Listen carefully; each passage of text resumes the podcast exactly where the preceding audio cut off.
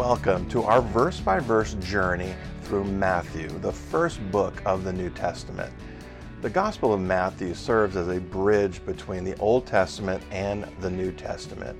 In this Gospel, Matthew seeks to prove to the Jews that Jesus is the long awaited Messiah. For those of us who aren't Jews, Matthew helps us to see our Savior King more clearly and through his gospel learn to live well in his in Christ's kingdom today. So, grab a cup of coffee, open your Bible to the Gospel of Matthew, and let's learn about our Savior King and his kingdom.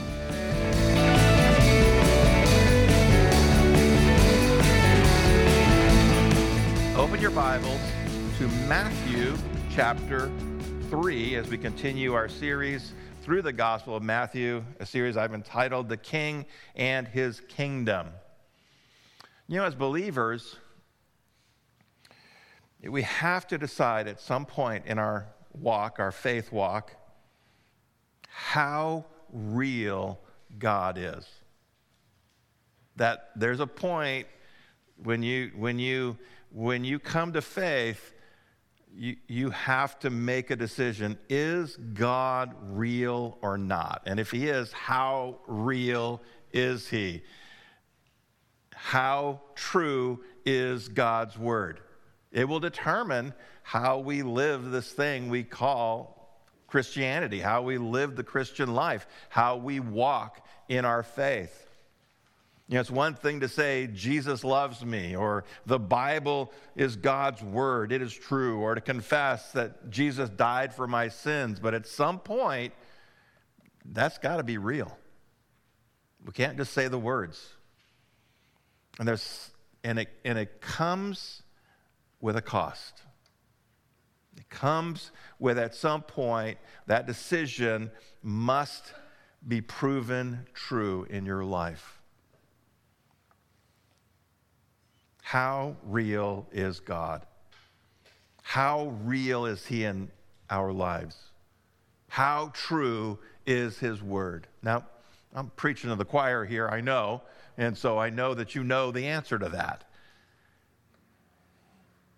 And they're not just esoteric questions that we, that we mull over as we're looking at the sunset or sipping a, you know, a, a, you know, our tea in the morning or whatever it is that we're doing. The answer to these questions about how real God is, how true His Word is, will determine the path of your life. And it may determine your eternity. And it might determine the eternity of others. Now, I'm guessing that some of you came here thinking, man, I'm, I'm really hoping for a nice, light, cheery message today, right? Yeah. You know, when you teach through the Bible, chapter by chapter, verse by verse, you know, you don't get to pick the topics. God does, the text does. And we as a church believe that when it comes up in the text, you teach it. Doesn't matter what it is. And, and David has already talked about part of the message. We're going to talk about the baptism of Jesus, but there's something else in there that we need to, that we can't overlook. Today's topic is often misunderstood and sadly undertaught in many churches. I'm going to ask the Holy Spirit in prayer to make us willing to listen. And I'm not talking just to the people on YouTube, so know that. We all need to be willing to listen. Amen? Heavenly Father, we come thanking you for this time. Ask, Lord, for our willing, open, desiring hearts that we would we would be willing to hear what your Holy Spirit would say to us, that be willing not only to hear it, but to obey it and to make it a part of who we are. We give this time to you. We thank you for it. I thank you, Lord God, that while we were kind of scrambling around this morning to deal with the issue of, of live streaming, that, Lord, that you preceded us and, and just made it happen. And so I pray that there's uh, that, that everybody that had had a desire to watch this morning, to be present with us online, is there. And that, Lord God, that your message would go out to everyone who needs to hear it. And we lift it up to you now in Jesus' name. Amen. So last time we looked at the uh, visit of the mysterious wise men from the east. And after their visit, Joseph is warned to, in a dream, to take his family down to Egypt because Herod wants to kill Jesus, the, the, the newborn king of the Jews. And so they end up down there. And, and then after Herod dies, uh, the Lord speaks to Joseph again and tells him to go back. And they end up in Nazareth. And, and the, in between chapters two and three, about you know, something more than 25 years passes. And so we'll pick it up here in the beginning of chapter 3. In those days, John the Baptist came preaching in the wilderness of Judea, saying, Repent, for the kingdom of heaven is at hand. John, we're introduced to him here in the text, is, um, is the, the son of Zechariah and Elizabeth. Elizabeth is related to Mary, Jesus' mother. Jesus' yes, Jesus' mother. Sorry, getting all my genealogy mixed up here in my head. So John and Jesus are related. They're cousins of some sort, some degree. And, and he comes with a very simple but strong message. One word repent. And, and it, was, it was done in the wilderness by the Jordan River. And he's a very peculiar kind of a guy. We'll get to him a little bit later. But he, his message is about repentance. Repentance is something that everyone needs, but few people want to talk about. Some churches even avoid it altogether because they're concerned that it'll make someone uncomfortable. Well, here's the news. Here's the fact. It should make you uncomfortable, but it's a good discomfort. Here's a definition of the word repent to have a change of self, heart, and mind that abandons former dispositions and results in a new self, new behavior, and regret over former behavior and dispositions. There's a lot wrapped up in that. We're not going to spend a lot of time unpacking that, but I would encourage you to spend some time with it. True repentance involves change. That if there's no change, there probably isn't true repentance. They must understand, for someone to repent, they must understand that there is a need to change that something is this way and it should be that way, and so they decide uh, there's something needs to change. It carries the idea of turning away from one thing and turning toward another, and with the idea of not turning back to the former.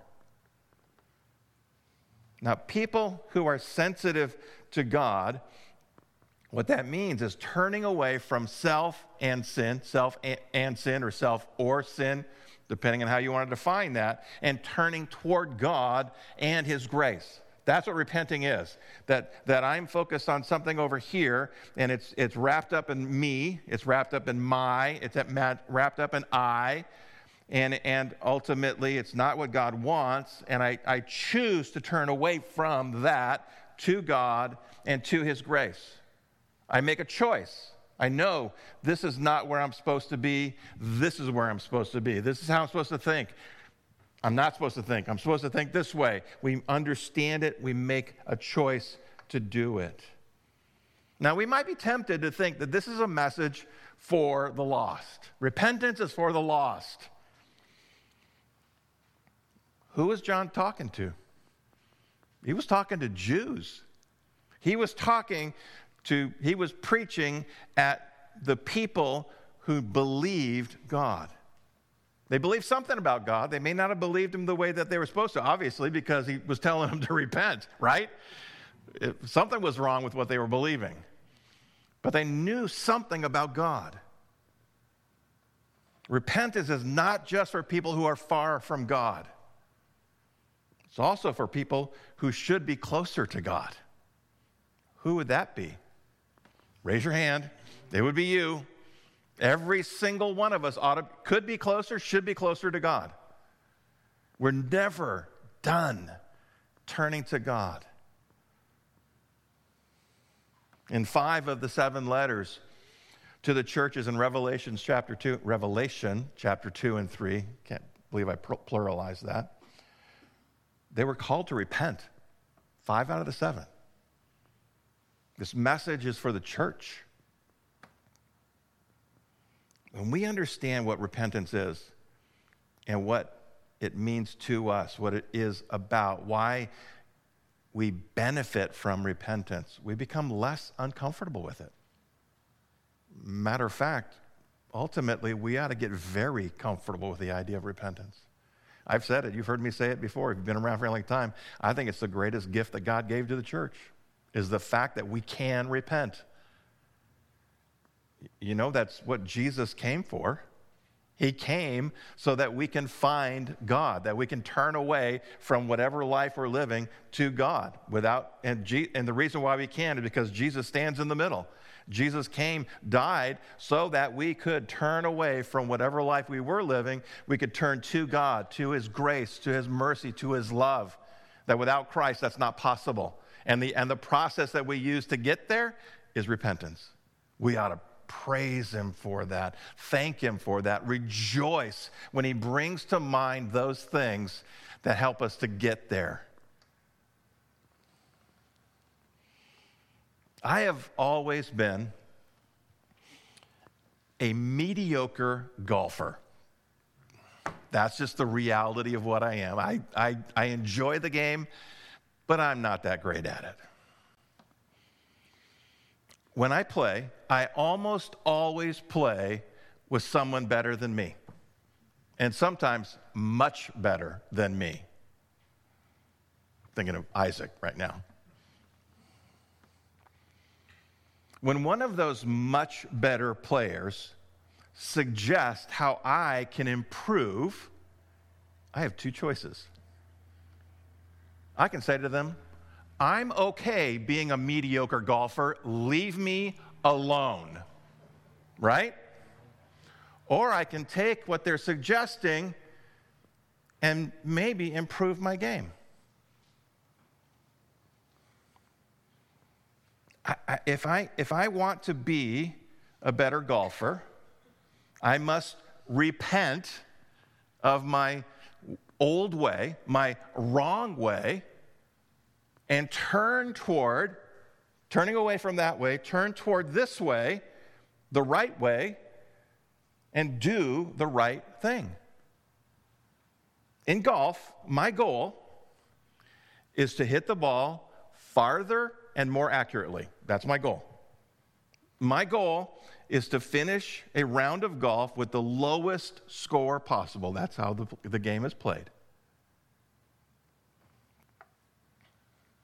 As a Christian, my goal is to be like Christ in every area, every possible way in my life.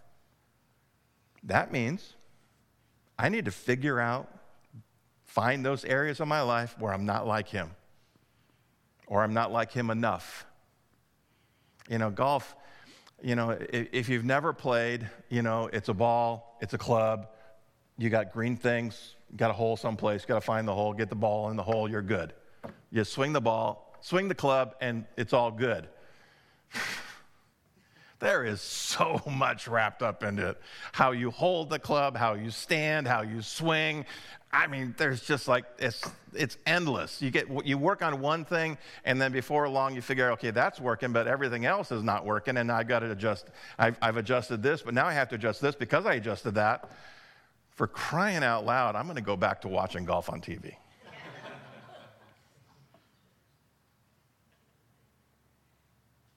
but the benefit and we always have to step back and say, why am I even bothering with this? If, if I am going to play this game, golf, I, I, I want to play it as well as I possibly can. And so I want to get better at it. Because I just, you know, that's just my desire. What is my benefit to, to being a better Christian, to being a better Christian man, husband, father, pastor? Well, the benefit is simply I experience more of God's grace. I get more God. The better I walk this thing I call Christianity, the more God I get out of the deal. Here's the thing that very many th- these things that we do, these self-oriented th- things that we do, these, these things that ultimately that God would define as sin, though they, they're not, they may not be big, ugly, gnarly sins, but they're still sin of some kind, or self-oriented or selfish or whatever they might be, these things are preventing me from experiencing God's grace. They're, they're hurting my game and I'm swinging and missing. I'm swinging and you know and hooking and slicing and whatever else I might be in my faith. I'm not experiencing God's grace here. And God says, turn away from that. Repent. Just turn from this to that and experience more of God's grace. When people say, but, but yeah, but I have to give up something. Oh, here's the thing you know, I have to give up money. I have to give up pleasure. I have to give up blah, blah, blah, blah, blah. Here's the deal without God's grace, none of those things will satisfy you. But with God's grace, you can have all of it. You can have money with God's grace and you'll love it and it'll be good. You can have you can have position, you can have fame, you can have all those things, but it must be in God's grace that you do that. If you're focused on that thing, fame or fortune or whatever over here, it will never satisfy. But if you focus on God and His grace, walking in faith and obedience to, to, to Christ, and God blesses you with those things, it'll be good. It'll be great. And God will use it for His glory and use it to, to, to bless others. But if your focus is over here, and He would say, don't, don't worry about turning away from this thing that you desire so much. Focus on me. Turn to me. Let me be your reason. And I will give you the desires of your heart, he would say to us.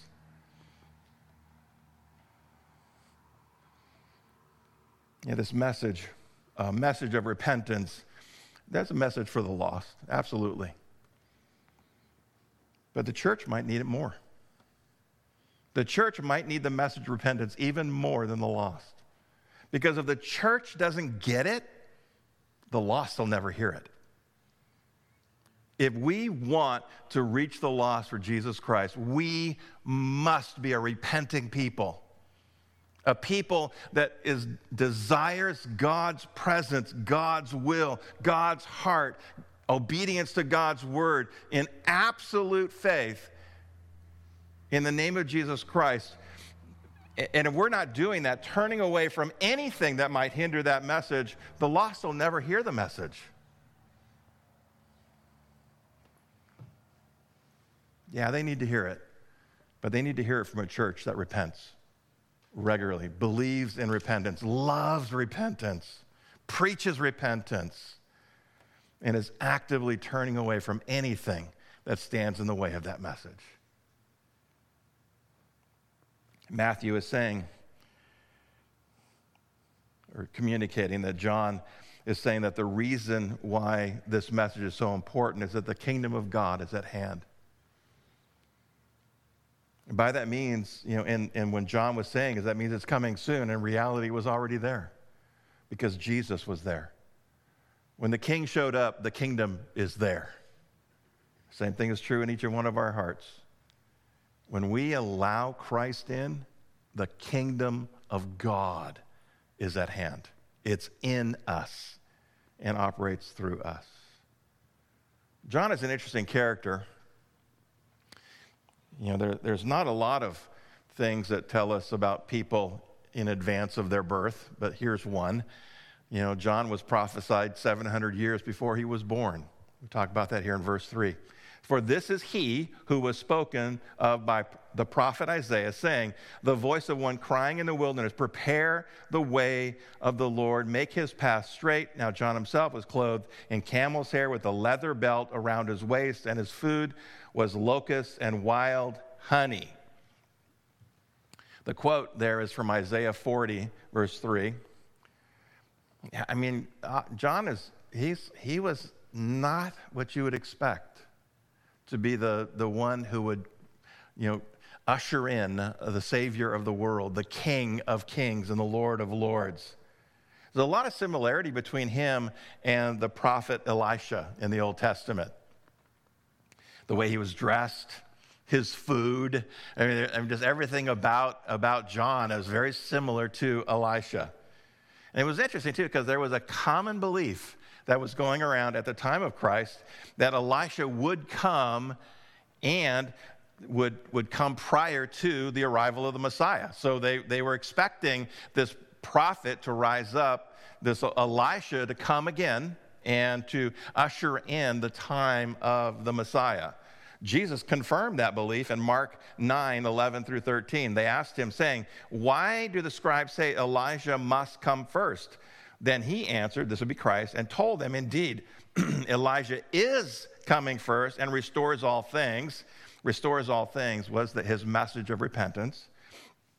And how is it written concerning the Son of Man that he must suffer many things and be treated with contempt? But I say to you that Elisha has also come and they did to him whatever they wished, as it is written of him. Well, okay, how does that point to John? Well, we go back to chapter uh, Matthew 11 13 says this For all the prophets in the law prophesied until John, and if you're willing to receive it, he is Elijah who is to come. Elijah, Elisha, were they're two prophets, and they're describing them um, as, as the prophet, one of these prophets who were to come and to prophesy of the Messiah. So John's message is simple but strong repent. Speaking to the people of Israel, to the Jews, to God's people the message of repentance is for God's people. And they come here to this place, verse 5. Then Jerusalem, all Judea. I mean, John draws this amazing crowd. He's got an awesome ministry, even without YouTube. And all the region around the Jordan went out to him and were baptized by him in the Jordan, confessing their sins. Now, now, anybody, some of you have been to Israel, right? And you've seen the Jordan River. It's a beautiful river, clear, sparkling water, and, you know, right? No, no, that's not it. The Jordan River is muddy. It's, it's, it's, not, a, it's not a beautiful river. And they're, and they're come out to this muddy river to a man dressed in a camel hair coat. It's not, it's not like what it sounds. It's not like some exotic thing. It was like rough and, you know, weird looking. And, and he, they come out to him, and his message is, hey, repent, sinners. And they come out to him in droves. When God's Spirit is working, you don't need big buildings. You don't need YouTube. You don't need, you don't need modern music. You don't need charismatic speakers. All you need is God's people. All you need is people who need God. That's all you need. Starting with the guy standing up in front. You, you start with a guy who needs God. You start with a person who needs God, with a message to people who need God, and God's Spirit does all the rest. And they came, it says, confessing their sins. That's amazing to me. Out in the middle of the wilderness, they come to confess their sins to this weird dude standing by the muddy Jordan River. Confession is a necessary component of repentance. True confession is admitting to God what he already knows. Telling God that you know what the truth is about you. That's all confession is. God, you already know this about me, but this is what's true about me. And I agree. It's true. The Bible says something very powerful to us about confession. It's another one of these things that we get kind of weird about repentance and confession. Like it's a, ooh, it's a horrible thing, man. You must be a real sinner if you need to repent. No, you're just an everyday sinner, just like the rest of us. When we confess, God does something miraculous. 1 John 1 9. If we confess our sins, if, notice, that's a conditional statement, he is faithful and just to forgive us our sins and, and, and, and to cleanse us from all unrighteousness. Do you know, how, do you know what that means? That means anything that's standing between you and God is erased. Anything that prevents you from running into his arms anytime you need him is taken away.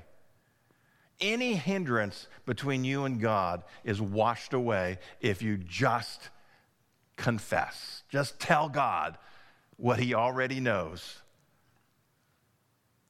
And He just wipes it all away. What does He wipe away?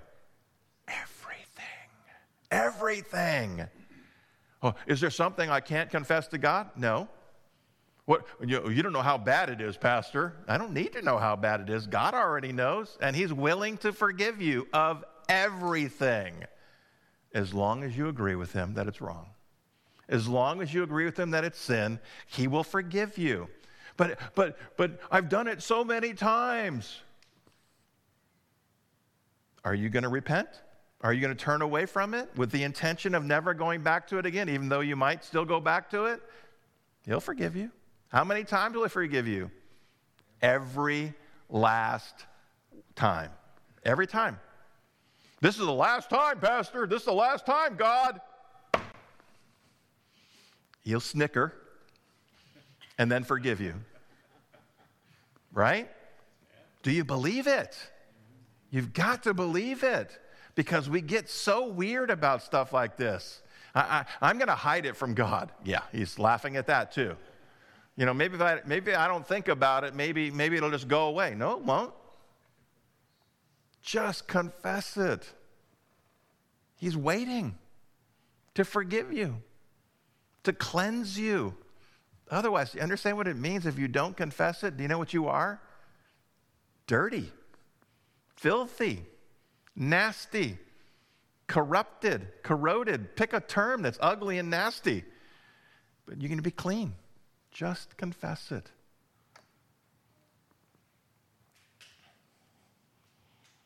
So here John is in his camel hair three piece suit by the muddy Jordan River, preaching his warm and fuzzy repentance message. People are showing up from all of Judea and Jerusalem, and he knows. He knows. He's a prophet. He knows some of those people are not sincere, they're not real. And so he calls them out. Verse 7. But when he saw many of the Pharisees and Sadducees coming to his baptism, he said to them, Brood of vipers. Ooh, man. I'm sure that would get a, a strike. Who warned you to flee from the wrath to come? Therefore, bear fruits worthy of repentance, and do not think to yourselves, We have Abraham as our father. For I say to you that God is able to raise up children to Abraham from these stones. And even now the axe is laid to the root of the trees. Therefore, every tree which does not bear good fruit is cut down and thrown into the fire. Indeed, I baptize you with water unto repentance, but he who is coming after me is mightier than I, whose sandals I am not worthy to carry. He will baptize you with the Holy Spirit and fire. In his winning his winnowing fan is in his hand, and he will thoroughly clean out his threshing floor and gather his wheat into the barn, but he will burn up the chaff with unquenchable fire. We're not really told why the Pharisees and Sadducees are there. We can make some assumptions. We're not told why, but, but through the Spirit of God, John knows that whatever their motivation is not sincere. They are not there to truly repent of their sins. Guessing most of them didn't believe they were sinners. Many, it was very common, probably still common with some today, they presumed that Abraham's favor with God transferred to them. Because Abraham found favor with God, and because I am one of Abraham's descendants, one of God's chosen people, I have the same favor with God. I don't need to worry about my sin. I don't need to worry about, about what I do, what I think, what I say, because I am one of the chosen people. I have God's favor. He is not going to do anything to me. It weirds me out that they even believe that because I've read their history. And they've, they've done that, and God has dealt with them a number of times. But they presumed something about God. Christians who make a very similar mistake. We can presume upon Christ's sacrifice. We do it when, you know, some will do it, you know, the same concept, you know, my parents or grandparents or great aunt Beulah you know, was a believer, so somehow I'm, you know, that transfers to me and I'm saved. In certain parts of the world, like Indonesia, it's, you know, it's a generational thing, you know, that, you know, you know, when I was born, they, they labeled me as a Christian, so I'm a Christian. The Christians sometimes will presume that having once repented or once confessed that they're okay with God, and it doesn't matter what they do after that. They're presuming upon the sacrifice of Christ.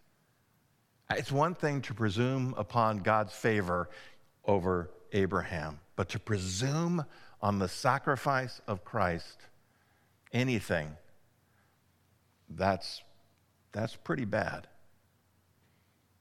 And he says to them, Bear fruits worthy of repentance. That's an interesting phrase. And the idea is if you have repented, do the things that a repentant person would do. Do what you ought to be doing. You know, instead of acting religious, instead of, you know, going through the religious motions of being a believer, actually be one. Actually do what God says. Do those things that are worthy of someone who has been saved.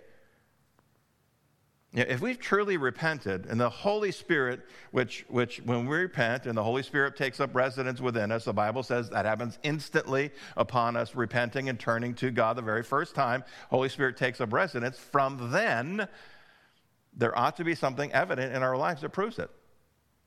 We call it fruit. Just like a tree, when a tree is healthy, it, it will bear fruit, good fruit. The Bible even gives us a description of what that fruit looks like in Galatians 5 22 and 23. The fruit of the Spirit is love, joy, peace, long suffering, kindness, goodness, faithfulness, gentleness, self control. These are the things that if we are, if we truly have repented of our sins, these are the things that are naturally going to grow out of our lives. They're naturally going to be produced in our lives. I don't have to think about p- being at peace. I, I, if I've repented, peace just comes growing out of me. Same thing as self control. That's a hard one. Why is that one at the end? That one ought to be at the front, right? Because it's so easy. I, I, mean, Miles, you got it, you got it nailed, right? Self control is the easy one. No, it's not. But if we truly repent, we truly seek God, I, God, I want to do this right. I want to I want to be the best Christian I can be. And so you show me what it is. I see it. I turn from it. These kinds of things ought to be evident in us. And if we're looking at our lives, if somebody else can look at our lives and say, you know what, you're not kind. We ought to ask ourselves a question wait a minute, is there something I need to be repenting of? And we ought to be, we ought to be chasing God for the answer and not giving up until we find an answer to that. Because of, if kindness isn't just naturally coming out of us, we can't say that we are living like Christ.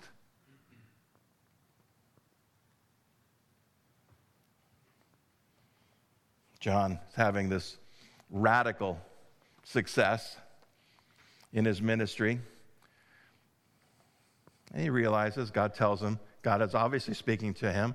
He knows that, that these people that are coming, many of them are not sincere, and so he calls them out. He also knows something else. He knows someone else is coming. So I have a ministry, but someone else is coming. And he says, That someone is mightier than me. When he comes, when this other person comes, and we'll see him shortly, him being Christ, he's going to start to separate. He's going to start to, to, to delineate between those who are his and those who are not. That's the wheat and the chaff. The wheat are those that were his, and they will be, they will be kept and they will be stored away. But those who are not his, something is going to happen. And that, and that is not the pleasant part of the message, because something that's going to happen is that they will be burned, they will be put into the fire, into the unquenchable fire. You know what that means? A fire that never goes out, never stops burning. I'm not going to spend a lot of time talking about it, but that's referring to hell, in case we're wondering. Eternal separation from God in a place of everlasting torment. It's not what God wants. If God wanted us, if God didn't care, He would not send Jesus. He would not give us the gift of repentance. He would not offer us forgiveness of sins. But He does care. And He doesn't want anyone to experience that eternity. Something interesting happens next. Verse 13. Then Jesus came from Galilee to John at the Jordan to be baptized by him. And John tried to prevent him, saying, I need to be baptized by you, and are you coming to me?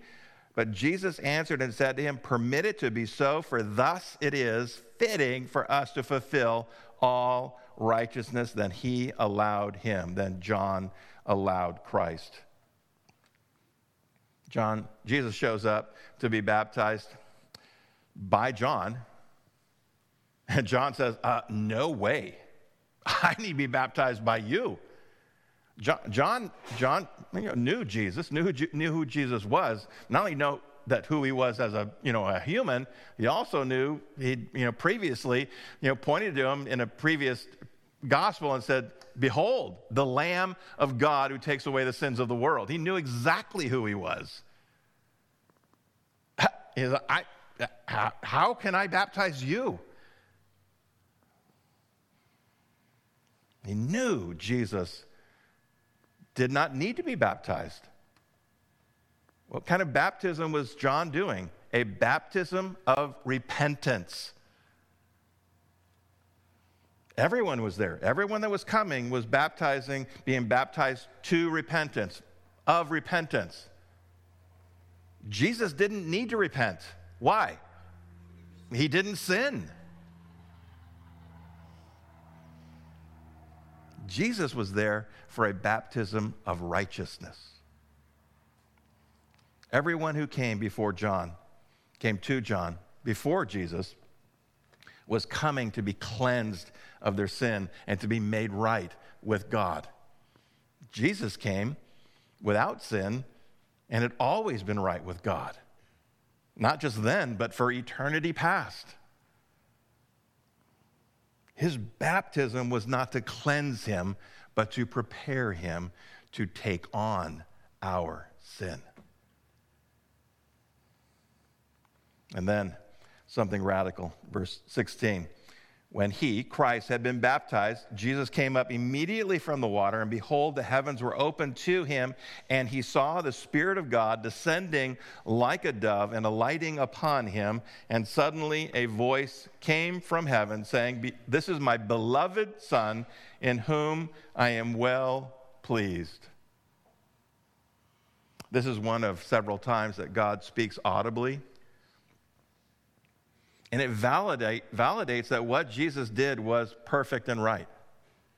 In many ways, many of the things that we see God communicating and, and things that happen in the life of Christ were to validate the ministry and work that he was accomplishing. Everything that Jesus did was well pleasing to the Father. Is anybody here that can say that? I'm going to put my hand down because we can't do that. We can't say, everything I do pleases the Father. If you can, you need to see Randy because you have a pride problem. as much as you might like to, as much as you might not want to hear it, you are not always well pleasing to the Father. But if you're here or you're watching online, then at some level, you desire that. You desire to be well pleasing to the Father. You may not consciously think about it unless you're antagonistic toward God. At some level, you have some desire to please Him. And as our faith grows, so does our desire to please God. It's one of the, it's one of the fruits of, of, uh, of, of, a living, active relationship with God and His Word is we have a growing desire to please Him. In fact, if, your if your desire to please God isn't growing, that's an evidence that your faith is probably not growing either. And we do that because it's the right thing to do. You know, pleasing God is the right thing to do. You know, you don't you shouldn't expect anything in response to that. You know, that that why do I please God? Well, because he made me to do that. You know, I was created for that purpose to please God. Well, but there's is something for us in it. Did you know that? Did you know it's not just because that's the right thing to do? Hebrews 11, 6 says this Without faith, it is impossible to please him. So you need to have faith. Can't please him without it. For he who comes to God must believe that he is and that he is a rewarder of those who diligently seek him. So not only should we do it because, and the only reason that we should, you know, the main reason why we do it is because it's the right thing for us to do, but then there's a reward attached to it for doing it. What's the reward? More of God, more of His grace. You know, we might, we might think of rewards as, you know, the, you know the, the stuff we want. You know, you know, I want more vacation time, or I want, you know, I want, I want it stop being 30 degrees outside. You know, whatever. I don't know. To pick something something temporal, something financial, something relational. That's what I want as a reward. That's, that's the wrong attitude. Our attitude, I want more of God. Because without Him, none of that other stuff matters. And it won't be worth anything. You won't enjoy it. The reward is more of God, more of His grace in all the areas of my life. If I have grace, in my life, in my marriage, in my family, in my church, in my workplace, in my relationships with others, that's where the joy comes from. That's where I can, I can, I can actually flourish in those things. Even if I had all that stuff, without the grace of God, I wouldn't flourish. You can't without the grace of God.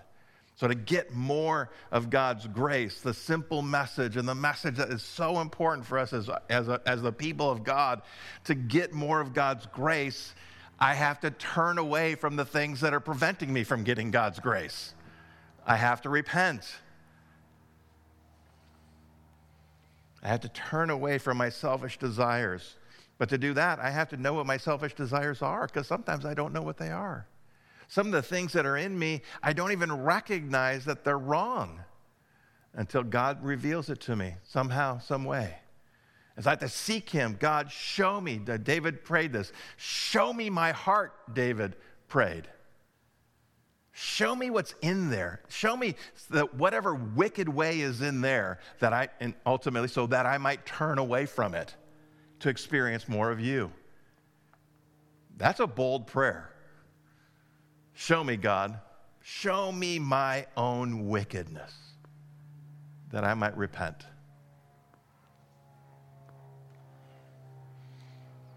One of the keys to becoming more like Christ is to learn to love repentance. Learn to love it. It still makes me uncomfortable. It makes me uncomfortable when, I, when God raises up the mirror of his word or something else and shows me something I don't want to see. Still bothers me. Should bother us. But I know if I yield myself to God's will, to God, to what he wants to do, something good is going to come out of it. I may not know what that good is, but I know if I will turn away from whatever He's showing me to Him, to His will, to His grace, something good will come out of it. When I swing that golf club and the ball goes somewhere other than where I intended it to go, which unfortunately is more common than not, I know something's not right. It's automatic. I don't have to think about it. I don't have to wonder, oh, what happened? I know exactly what happened. I did something wrong. I may not know what the thing is that I did wrong, but I know something is wrong. Something needs to change. In faith, it's not always that easy. Sometimes we see it. Sometimes we take a swing of faith and it's, it gets messed up really fast, really bad. Other times it's, it's subtle, it's small, it's little incremental things. But we need to always be open to what the Holy Spirit is saying to us. Something needs to change. Doesn't make you wrong. You know, some people hate to be wrong. My stepfather was famous for saying, I may not always be right, but I'm never wrong. I, I have news for him. Yeah, oh, yes, he was. Not anymore. Repentance is knowing that your life is not going where God wants it to go. Knowing that and then choosing to confess that, to admit that, to agree with God, that's not, that's not what you want. That's not what you intend. And then making the conscious decision and choice to turn away and turn toward. The message of repentance is for everyone because no one is as holy as Christ. No one has the faith as Christ had faith. It's for everyone. Accept that and learn to love it. Learn to love God's love for you, that He would show you how you can love Him more, how you can walk more closely with Him, so that you can experience more of His grace, because it's in His grace that we experience all the goodness of life. If you want to experience good in your life, you need more grace. And you get more grace when you turn away from whatever it is that is preventing you from experiencing it and turning toward God, turning toward His will, turning toward His word, turning toward whatever He's calling you to do. Learn to love repentance, and your life will begin to change. Change for the better. Jesus came he did everything that we're going we're gonna study through the book of Matthew and, and other texts that we will, will go through so that you could repent, so that you could turn toward God and forever be changed. So you could experience more of God's grace. You want to love God better? You want to love Jesus more? Repent. Learn to love to repent. Learn to love it when God shows you that, that, was a, that was a nice swing, but it was messed up.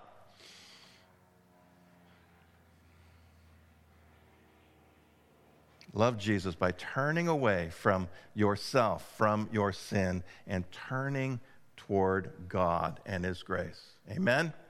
Let's pray. Heavenly Father, we come and thank you for your grace, your mercy, your love. And Lord, as we've, as we've talked today, Lord, the message of repentance is not just a message for the lost. I believe the church needs to hear it more than anyone else. There may have been times in history where, where the church was, was on fire for you. And when they preached a message of repentance, it was, it, was the, it was the lost who needed to hear it. But I believe today, the church needs to hear it more than anyone else. Lord, we need the fire of the Holy Spirit burning hot within us. But we can't do that if, if our hearts are tangled up in self and sin. And so I pray for your Holy Spirit to move amongst your people. I'm not saying that this group of people who's here or watching online is particularly bad. We're no different than anyone else.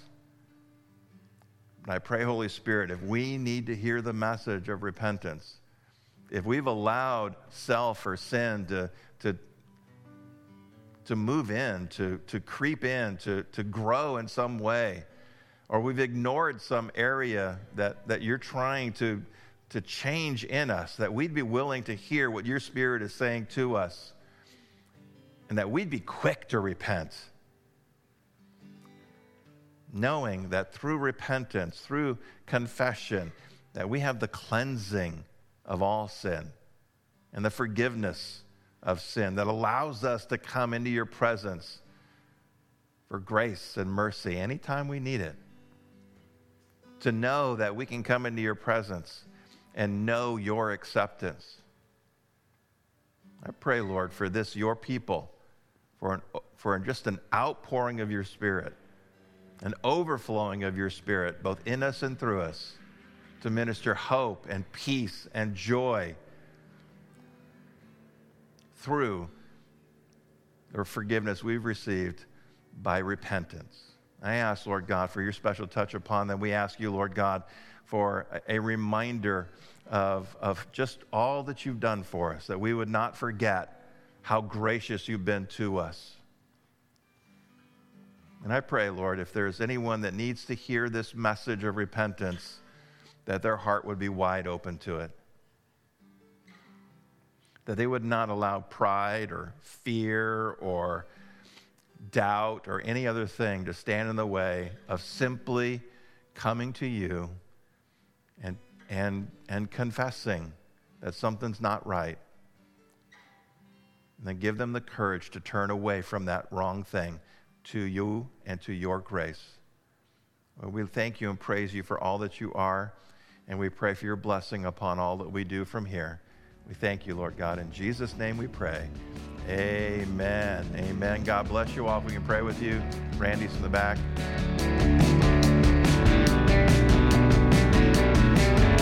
Thank you for joining us as we learn more about our Savior King and his kingdom in the Gospel of Matthew. It is our hope that these messages will help you grow in your faith if you have any questions or there is anything we can do to help you with that, please do not hesitate to connect with us.